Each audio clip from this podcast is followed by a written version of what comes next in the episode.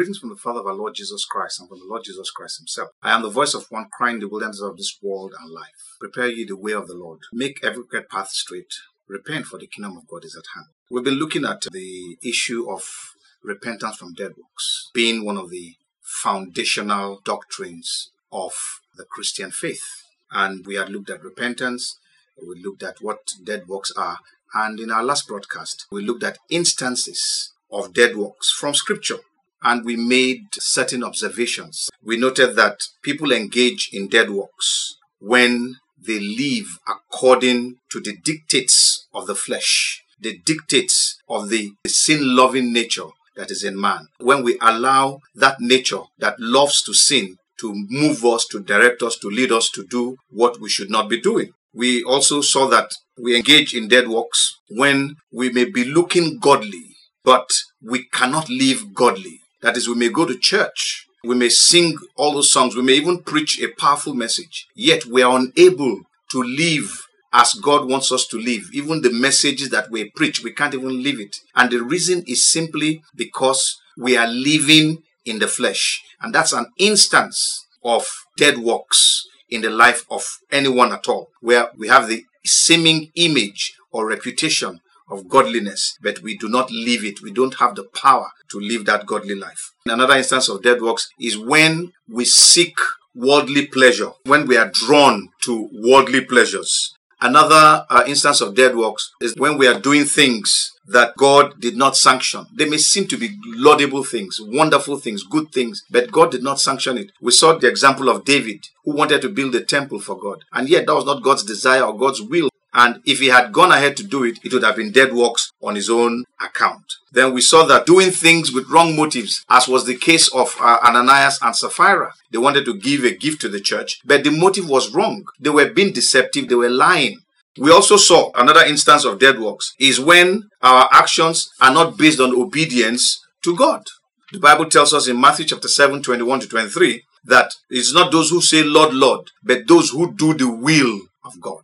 And so it's important that we are doing whatever we are doing in obedience to God. The Lord Jesus actually went further to say that on the last day, many people will come and say to him that they preached in his name, they prophesied in his name, they cast out demons in his name, they did miracles and wonders in his name. But he'll say, Get away from here. I never knew you. Why? He said, Because you acted lawlessly, you did what was not authorized. So when we act out of disobedience or when we are not doing the thing that we're doing because God said we should do it, it's an instance of dead works. Then we saw people who like to do things just so that they can receive accolades from the public. Another instance that we saw was doing things not out of love for God, but because it is something that you want to do. We saw that with the church of Ephesus in Revelation chapter 2, where they did some wonderful things, not born out of love for God. They had abandoned their first love. We saw also people mixing practices. We are not satisfied with the word of God. We want to bring handkerchief, want to bring oil, want to do this. I am not saying that those things are wrong in themselves, but is it God asking you to do them? That's the issue. So before we know what's happening, we have entered into what is called syncretism, an admixture of belief systems. We bring what we used to do in the herbalist's home or what we used to do in some strange so-called church meetings and then we bring them together and add the word of God to it and say that's the word of God. No, that is dead works. The word of God by itself is enough. We also saw that a lot of people are taught by either pastors or guest speakers and, and those teachings lead them to commit sin sexual immorality, idolatry, and so on and so forth. These are the kind of things that end up as dead works in churches. So we see people trying to, for example, talk to married people and they cannot stick to what the Bible says. They must bring it into the sphere of emotion rather than insist on wives submitting to their own husbands and husbands loving their own wives according to the word of God. We also saw that when our motivation to do things is by anyone apart from God, it becomes dead works. We saw in Revelation chapter 3 verse 1, the church in Sardis that had a reputation that was a living church. Yet the Lord Jesus Christ said it was dead. So when we get our motivation, our reputation from the public, from even our pastor, we get our affirmation and confirmation from people, from anyone apart from God. Anything that we are being affirmed on is dead works Because the only one that can truly affirm is the Lord Jesus Christ. Finally, we said that when we are not loyal and we are not devoted to God, as was the case of the church of the Laodiceans, they were not loyal to God. They were not devoted to God. They were proud about what they had achieved, about their substance. They said they were wealthy. They said they had need for nothing. But the Lord Jesus Christ said, You don't know that you are miserable, poor, blind, naked. So, having looked at the instances of dead works, we now noted that there are two kinds of people that will perform dead works. Now, generally speaking, we would expect that you wouldn't find somebody who is born again doing this. But that is not the case. So we noted that apart from unbelievers getting involved in dead works, which is what they would do, is a standard for them. That's all they can do. For those who are born again, indeed, even pastors and the big bishops, we noted that they can engage and actually do engage in dead works. Christians and Christian leaders do engage in dead works.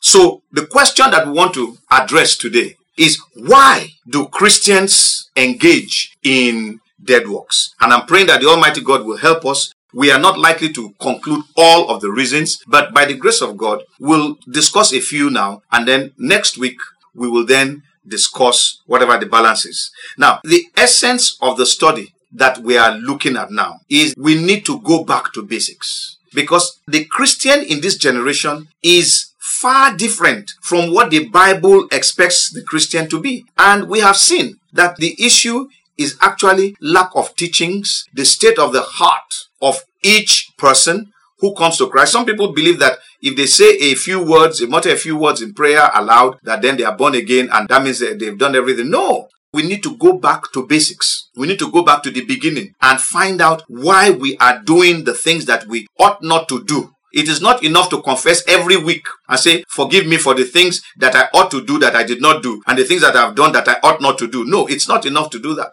We must be able to nip it in the bud. We must be able to address it and deal with it once and for all. And in going that way, we are now looking at the very first of the foundations, which is repentance from dead works. We want to see why is it that we engage in these things? Why do we do it? Also, we want this to act for us as a check of our motives for the things that we are doing? Does it line up with God's desire? Am I doing the will of God? Finally, we want to bring us to the place of realization that we need to repent and stop engaging in dead works. We said when we're looking at repentance as a global theme that repentance has to do with the person who is repenting realizing based on the conviction by the Spirit of God that what he is doing is wrong. So we need to go through all of these things so that we can see for ourselves that we've been doing things that are wrong. So let's jump right into it. Why do Christians engage in dead works? In Romans chapter 8, verse 5 to 9, we've read some of the scriptures earlier, but it bears repetition. For those who live according to the flesh set their minds on the things of the flesh, but those who live according to the Spirit, the things of the Spirit. For to be carnally minded is death, but to be spiritually minded is life and peace. Because the carnal mind is enmity against God, for it is not subject to the law of God, nor indeed can be. So then, those who are in the flesh cannot please God. But you are not in the flesh, but in the Spirit, if indeed the Spirit of God dwells in you. Now, if anyone does not have the Spirit of Christ, he is not his. Christians who engage in dead works do so because they are not mindful of God. They are not concerned with the things that God is concerned with. They are more mindful of the things of the flesh in Matthew chapter 16, we're not going to read it, Matthew chapter 16, after Peter had made the confession that the Lord Jesus Christ was the Christ, the Son of the living God, the appointed one, the one who was coming to bring salvation to mankind. Shortly after that, as the Lord Jesus began to speak to them about how salvation will be achieved through his death, Peter then took him aside and began to rebuke him. And the Lord Jesus said to Peter, Get thee behind me, Satan. Thou severest not the things that be of God, but the things that be of men. The thing that excites you is not the things of God, but the things of men. That's why you can see even death that will bring salvation as something that you don't want to be a part of. So we have a situation where people are carnally minded. And when they are carnally minded, they cannot but do dead works. In First Corinthians chapter 3 from verse 1, And I, brethren, could not speak to you as to spiritual people, but as to carnal, as to babes in Christ. I fed you with milk and not with solid food. For until now, you were not able to receive it. And even now, you are still not able. But you are still carnal. For where there are envy, strife, and divisions among you, are you not carnal and behaving like mere men? And we are going to see the substance here. For when one says, I am of Paul, and another, I am of Apollos, are you not carnal? Who then is Paul? And who is Apollos? But ministers through whom you believed, as the Lord gave to each one. I planted, Apollos watered, but God gave the increase. So then, neither he who plants is anything, nor he who waters, but God who gives the increase. We have a situation where we now have an issue of my pastor is the best pastor in the world. My pastor is the one that hears from God. My pastor is this. My church is this. And those statements are statements of carnality. They are statements made by people who are living in the flesh. It doesn't matter how spiritual you think you are. When you begin to get into those things, you are living in the flesh. I think Paul wrote somewhere, he said, But they, comparing themselves by themselves, are not wise. It's carnality. When you are comparing notes, when you are comparing yourselves with other people, that's carnality. My church is bigger than your church. It's carnality. My pastor is more anointed than your pastor. It's carnality. When you see pastors wanting to prove that they are better than the other, that is why we have them making serious gaffes. Everybody wants to be the first person to prophesy and say that I'm the one that said it when God did not ask you to speak. It's carnality. Why are you engaging in dead works? You are carnal. You may be a big pastor, you may be a big bishop, you may have a big name. It is carnality. Carnality works in any human being who does not submit himself to the living God. There are people whom God had sent to villages, remote villages. They went there. Nobody would have gone. But they went there and they stayed and they served. Today we hear their names. In fact, thousands now go to listen to what they have to say. No billboards, nothing, but people know where they are. It is God who announces you. We don't need to get ourselves involved in carnal practices, in competition and postings. No, we don't need them. So Christians engage in dead works because they are carnally minded. The Bible tells us in Colossians chapter 3 If then you were raised with Christ, seek those things which are above where Christ is sitting at the right hand of God. Set your mind on things above, not on things on the earth. If you are not going to set your minds on heavenly things, what you are practicing is dead works. Many of those messages that you are running after, that are speaking of greatness, speaking of money, speaking of being known, speaking of fame, and so on and so forth, those things are dead works. They are not messages that the Lord is sending to anybody. Because the true message of the Lord Jesus Christ is that we will do what God wants us to do. Our desire will be heavenward. Second reason why Christians engage in dead works. Proverbs chapter 16 verse 25. The Bible says there is a way that seems right to a man, but its end is the way of death. A lot of people think that their way of doing things is the right way. The only way to do anything that is pleasing to God is to follow the word of God. You have the written word of God. God may speak to you also in dreams, in visions, audibly through a third party, but it must, of course, agree with the written word of God. And that is how we do the work of God. We don't think that what we are doing is the right thing. We do it because God says we should do it. We use the example of David, who wanted to build a temple for God because the Ark of the Covenant was dwelling in a tent covered with just curtains and sheepskin, whereas David was dwelling in a paneled house, in a palace. And David said, No, I want to build a place for God. And Nathan said to David, Well, it is in your heart. Go ahead and do it. As far as Nathan was concerned, it's the right thing to do. But God came to Nathan that night and said, Go and tell David that is not to build it. So many of us think that what we are doing is right. But it is always a good practice to tender it before God and leave it there. For many of us, when we tender something before God, if we don't hear from God after one hour or two hours, we are jumping. We just go ahead and do it. Say, well, let's do it. I think God is saying we should go ahead since we've not heard anything from Him. Then where do you put patience? Where do you put perseverance? God wants you to endure. He wants you to wait until He speaks. Sometimes these are tests to know whether you will do what he says you should not do, or whether you act without hearing from him. A lot of us have taken matters to God in prayer. But we are not patient enough to wait for him to give an answer. We just go ahead and do it. We think that our way is right. And because God has not spoken, it must be okay. So we'll go ahead and do it. That is a very wrong way to act as a Christian. Number three, in James chapter 1, verse 13 to 15, I read, Let no one say, when he is tempted, I am tempted by God. For God cannot be tempted by evil, nor does he himself tempt anyone. But each one is tempted when he is driven away by his own desires and enticed. Then, when desire has conceived, it gives birth to sin, and sin, when it is full grown, brings forth death. There are people who are led by what is in them, the lust in them, the desire in them, rather than the will of God. If you put a piece of wood near a magnet, nothing will happen because the magnet cannot attract the piece of wood. But if you knock a nail inside the piece of wood and you put it near the magnet, suddenly the magnet pulls. The nail inside the piece of wood is like our desire, is like our lust.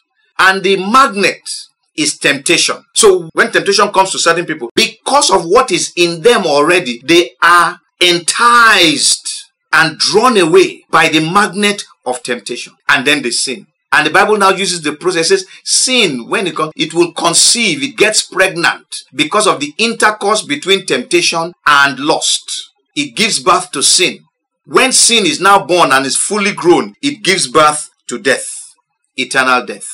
If you are a Christian, you must crucify the flesh and its passions and affection. The passions and affections are the things that we grew up with as we were growing without Christ. Now that we are born again, we must kill those things. They are like the eggs of a serpent, where the serpent is the flesh even when the flesh has been killed, even when the serpent has been killed, its eggs are still there. They also must be crushed.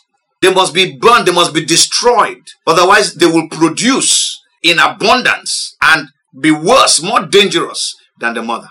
We must get to the place where the lusts in our hearts are crucified. I think it's in Galatians chapter 5, verse 24 that says, Those who belong to Christ have crucified the flesh along with its affections and passions. If you have not crucified it, you are going to engage in dead works. There's nothing you can do about it. You will engage in dead works. You will struggle with so many things and you will eventually be involved in dead works. Why do Christians engage in dead works? Number four, according to Galatians chapter 5 verse 16, I say then, walk in the spirit and you shall not fulfill the lust of the flesh. That is, be led by the Spirit of God. Let the Spirit of God speak to you. Let the Spirit of God direct you. And you will not fulfill the desires of the flesh. In verse 17, it says, For the flesh lusts against the Spirit, and the Spirit against the flesh. And these are contrary to one another, so that you do not do the things that you wish. The desires that we have is always contrary to the desire of God. But when we kill successfully the flesh, and its passions and affections, then we are willing to take on the desire of God. It doesn't matter whether it is pleasant or unpleasant. We don't even have the capacity to know whether it is pleasant or unpleasant. Because what used to do that delineation of pleasant unpleasant has been removed. Then we can engage in good works. But as long as we allow ourselves to be led by the lusts in us, we are going to engage in dead works. The flesh, the old sinful nature or the sin loving nature in man. You see, when we were born, we were born with a desire to sin with a propensity to sin. So you don't teach little children to tell lies, they lie. You don't teach a child to be wicked. You see the way they will come with a fist to strike another child. And even you, the adult, you'll be scared that how can you do such a thing? Sometimes they'll take an object and toss at somebody. Why? It is the nature of sin that is in them. Now, after we are born again, that nature must be killed, not pacified. I heard one pastor say you need to pacify. You cannot pacify the flesh. You kill it and its passions and its affections. And we die daily. We must kill it every day. Otherwise, we are going to engage in dead works. It's like a man who has had this friend for a long time and now he has a new friend and he wants to introduce his new friend to his lifelong friend, not realizing that the two of them are enemies. The new friend is the Holy Spirit. The old friend, the lifelong friend, is the flesh. The two of them will never agree. There's nothing you are going to say they will never agree. When the Holy Spirit says go right, the flesh will say go left. Now, more often than not, because we are used to the flesh, because he's been with us for a long time, we tend to listen to him. Just look at prophecies. When a false prophecy comes, people tend to hinge onto the false prophecy. Why? It agrees with the flesh. But the true prophecy of God, that is by the Spirit of God, does not agree with the flesh. And that's where a lot of struggle takes place. So, more often than not, there's a tendency for us, the propensity is there for us to be involved in dead works because of the flesh that has not been crucified. And it must be crucified. It's a decision that we make to say that this guy must die. Once the flesh is crucified, the Spirit of God is all that you are listening to. If you are not able to crucify the flesh, you will never know what it means to follow God because you will always have that struggle within you. And sometimes when you think that you are following God, it's actually the flesh that you are following. The Bible tells us that the heart of man is desperately wicked and evil above all. The heart of man is so deceitful that it will deceive you into thinking that you are doing what God wants you to do. When Saul of Tarsus, for example, was imprisoning Christians and killing them and locking them up and doing to the extent of going all the way to Damascus to do that. He believed he was serving God. Believing that you're serving God does not mean you're serving God. It's dead works. What Saul of Tarsus was engaging in before his encounter with the Lord Jesus Christ was dead works. He thought he was doing what was right. There are many of us who think that we are doing what is right, and yet it is dead works. So we must get ourselves to the place where we are able to hear God and be led by Him. It's a crucial thing. In fact, I wonder why it is not even a substance of teachings in the churches. Hearing from God. The fact that you can hear God and think is man you are listening to, and you can hear man and think is God. These are things that should be taught in our churches. But what do I know? A lot of things are being taught that should not be taught. They teach you how to make money. Some churches have become business schools. May the Lord have mercy on our poor souls. If you don't allow the Spirit of God to lead you, if you allow your thoughts, you see, the flesh is in your thoughts, is in your thinking, is in what you think is right. Sometimes we have dreams and we believe it's God that gave us the dream. What does this cost you to ask God and say, Lord, that dream, did you give it to me? It's a simple thing. Wake up in the morning, ask God. But we go ahead and prosecute those dreams. We fail to realize that dreams can come from God, they can come from Satan, they can come from you, your mind. The Bible says, in the multitude of business, dreams come forth. So don't allow yourself to be rushed into committing wrong things. Always, always spend time with God. Recall Mark chapter 1, verse 35, where the Lord Jesus Christ woke up early, a long while before it was done, and went to a quiet place. His disciples had to be searching for him to find him. He went to a place where nobody would be able to locate him to discuss with his father. And when they came to meet him, to tell him that there are many people waiting for your radio, let's go. They said, No, no, no, we are going to the next villages. That's why I came. And they abandoned the people who were waiting and they went to the next place. You have to do what God says you should do. It's not about you, it is what God wants. These are things that we must understand. Uh, so, number one, we engage in dead works because we are mindful or concerned with the things of the flesh, that is, we are carnal. We engage in dead works because we think that our way of doing things is the right way without checking with the author of the way. Number three, we are being led or being directed by the lusts that is in us. And so temptation can easily deceive us. And number four, we are led by the flesh or the old sinful nature, which if not killed will be misled. The flesh seeks to take you away from God. Number five, Matthew chapter 6, verse 1 and Matthew 23, the A part of verse 5.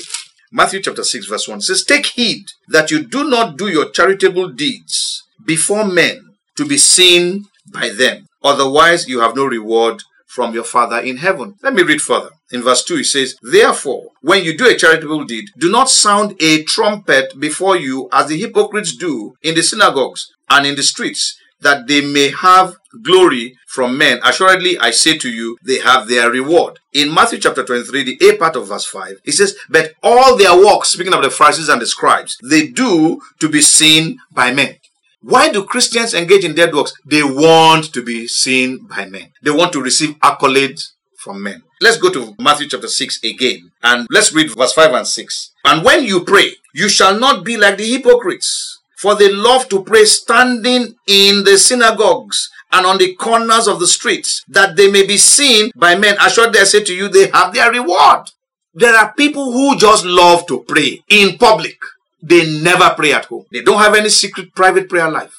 The only place they know them to pray is the church. It could even be the person leading prayers on the altar. So we have a situation where we just want to look good for men. If you continue in Matthew chapter 6 and we see verse 16 about fasting, it says, Moreover, when you fast, do not be like the hypocrites, who with a sad countenance, for they disfigure their faces, that they may appear to men to be fasting. Assuredly, I say to you, they have their reward.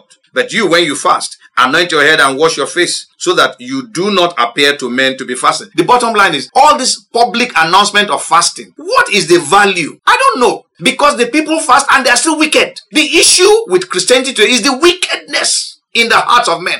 We were sinners before we came to Christ. We remain sinners. And even while we are fasting, we are more sinful. It is during the fast that we beat our house girls the most. It is during those fasts that we quarrel the most. It is during those fasts that we are plotting evil against somebody else. Unless we change. And the truth of the matter is that at the root of it is the flesh. Unless we get rid of the flesh, and its passions and affections in total, we're going to be in trouble, serious trouble. First Peter chapter 1, verse 2. First Peter chapter 1, verse 2. Elect. Well, let me read verse 1 just for completeness. Peter, an apostle of Jesus Christ, to the pilgrims of the dispersion in Pontus, Galatia, Cappadocia, Asia, and Bithynia, elect according to the foreknowledge of God the Father, in sanctification of the Spirit, for obedience and sprinkling of the blood of Jesus Christ. Grace to you and peace be multiplied. What I want to emphasize here is that we're elect according to the foreknowledge of God in sanctification of the Spirit for obedience. If there's something that we have a problem with as human beings, it is obeying God. So sanctification comes to make us able to live in obedience to God. So that when a person has not been sanctified by the Spirit of God, there's only one thing he's going to do engage in dead works. An unsanctified man is no different from an unsaved man. He will always disobey God. Sanctification is that process by which God comes to cleanse us, prepare us, and make us ready to serve Him.